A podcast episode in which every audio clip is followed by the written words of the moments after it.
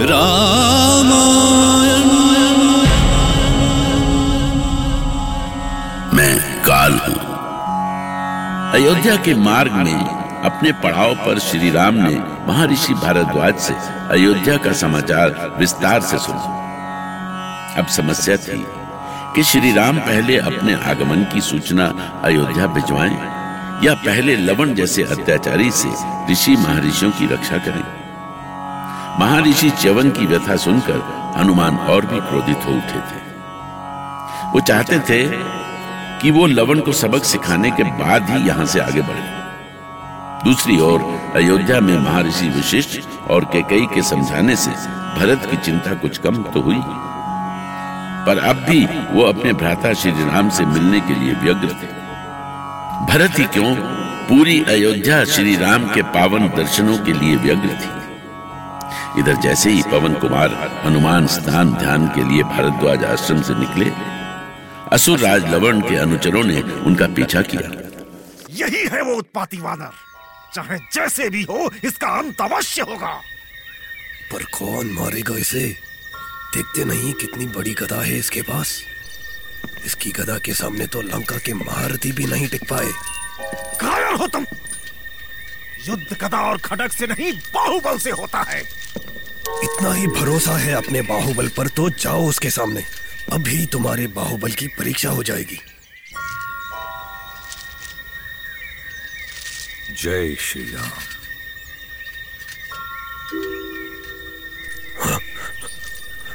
कहीं इसने हमें देख तो नहीं लिया? क्यों ना हम पीछे से इस पर आक्रमण कर दें? जब तक संभलेगा तब तक इसका अंत हो चुका होगा। जय श्री राम। मैं चाहे जहाँ भी रहूँ, आप मुझे अनहोनी का संकेत दे ही देते हैं।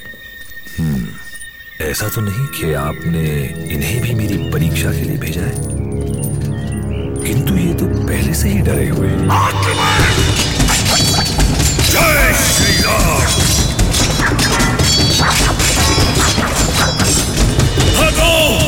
ये तो हमारा काल है।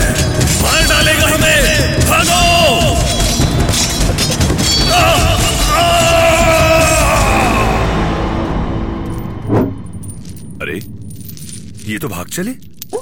इन्हें तो मुझ पर आक्रमण करने का अवसर ही नहीं मिला।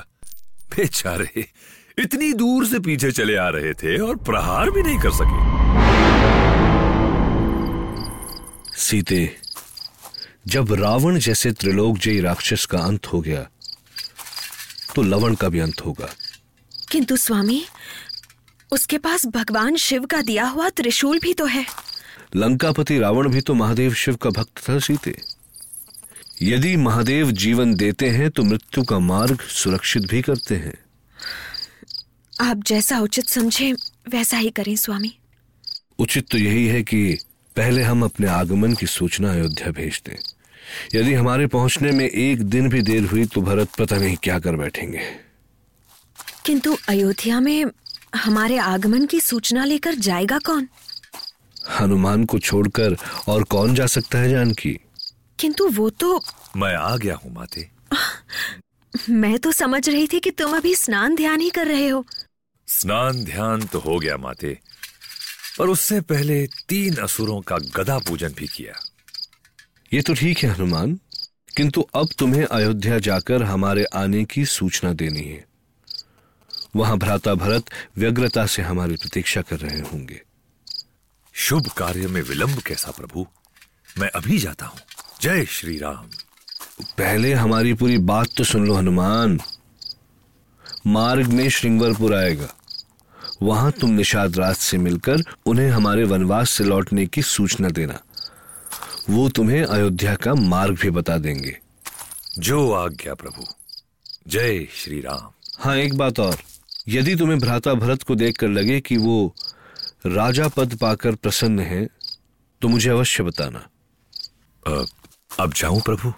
अयोध्या के नाम से ही आप बहुत व्यग्र हो उठे हैं। आपका मन शांत हो तो मैं प्रस्थान कर। जाओ। जाओ तुम्हारी यात्रा मंगलमय हो। जय श्री राम श्री राम की आज्ञा पाकर पवन कुमार हनुमान ने वायु मार्ग से अयोध्या और श्रृंगवेरपुर के लिए प्रस्थान किया। श्री राम जानते थे कि भरत उनसे मिलने के लिए व्यग्र होंगे। फिर भी उन्होंने हनुमान को उनके मनोभावों को पढ़ने का निर्देश दिया। जिससे वो भरत के मन में आए बदलावों को जानकर उसके अनुसार उचित निर्णय कर सके। उधर हनुमान श्रृंगवेरपुर पहुँचे और उन्होंने मनुष्य रूप धारण करके नगर में प्रवेश किया। जय श्री राम लगता है यही है निषाद राज का क्षेत्र। प्रभु ने बताया है कि गंगा यमुना के संगम को पार करने के बाद ही उनका क्षेत्र आरंभ हो जाता है। पर निषाद राज मिलेंगे कहाँ? हम्म यही तो है निषाद राज का निवास। जय श्री राम। महाराज महाराज एक साधु आया है और वो बार बार श्री राम के नाम का जाप कर रहा है। श्री राम का जाप? क्या वो अयोध्या से आया है? उसने ऐसा तो कुछ नहीं बताया महाराज। बस वो आपसे मिलना चाहता है। जय श्री राम कौन है आप? मैं प्रभु श्री राम का एक भक्त हूँ निषाद राज और उनकी सूचना लेकर यहाँ आया हूँ। तो तो क्या श्री राम वनवास से लौट आए हैं? हाँ निषाद राज उनके वनवास की अवधि पूरी हो चुकी है और वो प्रयाग आ गए हैं। उन्होंने अपने आगमन की सूचना आप तक पहुँचाने को कहा है। हमारा जीवन सफल हो गया भक्तराज। हमारा जीवन सफल हो गया। आप नहीं जानते कि हम चौदह सालों से उनके लौटने की प्रतीक्षा कर रहे हैं। अरे आपकी आँखों में आँसू? अरे ये खुशी के आँसू है भक्तराज। खुशी के आँसू। हम अपने प्रभु के दर्शन करना चाहते हैं। हम पर उनका बहुत बड़ा ऋण है। उसे उतारने का इससे अच्छा अवसर कौन हो सकता है भला? जय श्री राम तो इस अवसर के लिए आपको कहीं जाने की आवश्यकता नहीं है निषाद राज। प्रभु श्री राम यहाँ स्वयं आएँगे। अरे नहीं नहीं भक्तराज नहीं। हम नहीं चाहते कि उन्हें हमारे पास आने का कष्ट करना पड़े। वो तो संसार का कष्ट हरण करते हैं निषाद राज। भला उन्हें क्यों कष्ट होगा? अरे, ये उनकी मानता है, भक्तराज। पर हमें उनके पास जाने से मत रोकिए। मत रोकिए हमें उनके पास जाने से। हे प्रभु, इनकी आँखों में तो आपके दर्शनों के लिए गंगा यमुना उमड़ पड़ी है। आप धन्य है प्रभु। मैं तो स्वयं को ही आपका सबसे बड़ा भक्त मानता था। किंतु निषाद राज से मिलकर मेरा ये भ्रम भी दूर हो गया। भक्तराज कहा सोचने लगे?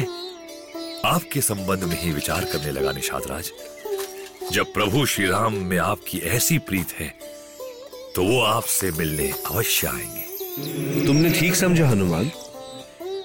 हम भी स्वयं को नहीं रोक सके। निषाद राज मैं आपसे मिले बिना अयोध्या कैसे जा सकता था? प्रभु ये आप कहा कर रहे हैं प्रभु?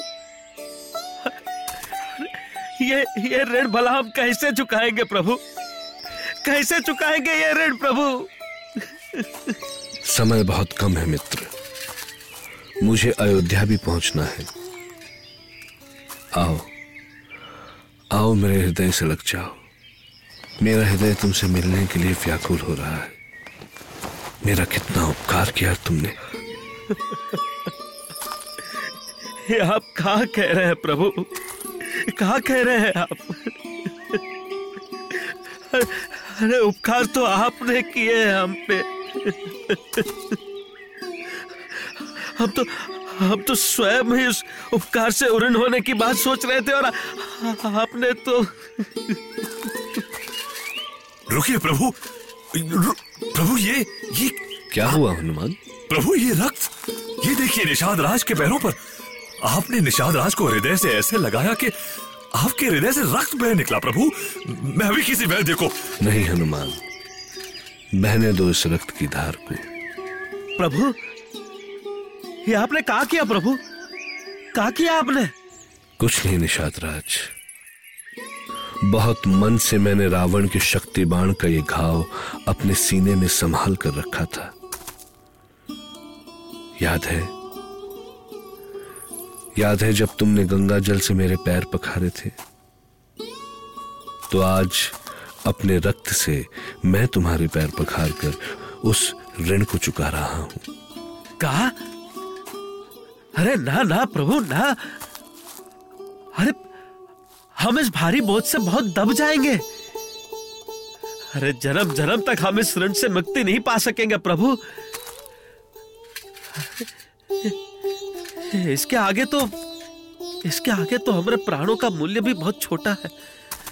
प्रभु ये आपने मेरे साथ कैसा अन्याय किया? आपने मुझसे भी ये घाव छिपा कर रखा था। अपने हनुमान से अपनी पीड़ा छिपाई आपने। अपने हनुमान से। निषाद राज श्री राम की अद्भुत लीला देखकर चकित रह गए। वो समझ नहीं पा रहे थे कि श्री राम को किस रूप में धन्यवाद दें। वहाँ उपस्थित सभी लोगों की आँखें भर आई थी। हनुमान तो बस श्री राम के हृदय के घावों को ही देखे जा रहे थे। उन्हें अनुभव हो रहा था जैसे उनके स्वयं के हृदय में सौ सौ घाव उभर आए हों। ऐसे घाव जिनकी पीड़ा मिटती ही नहीं थी।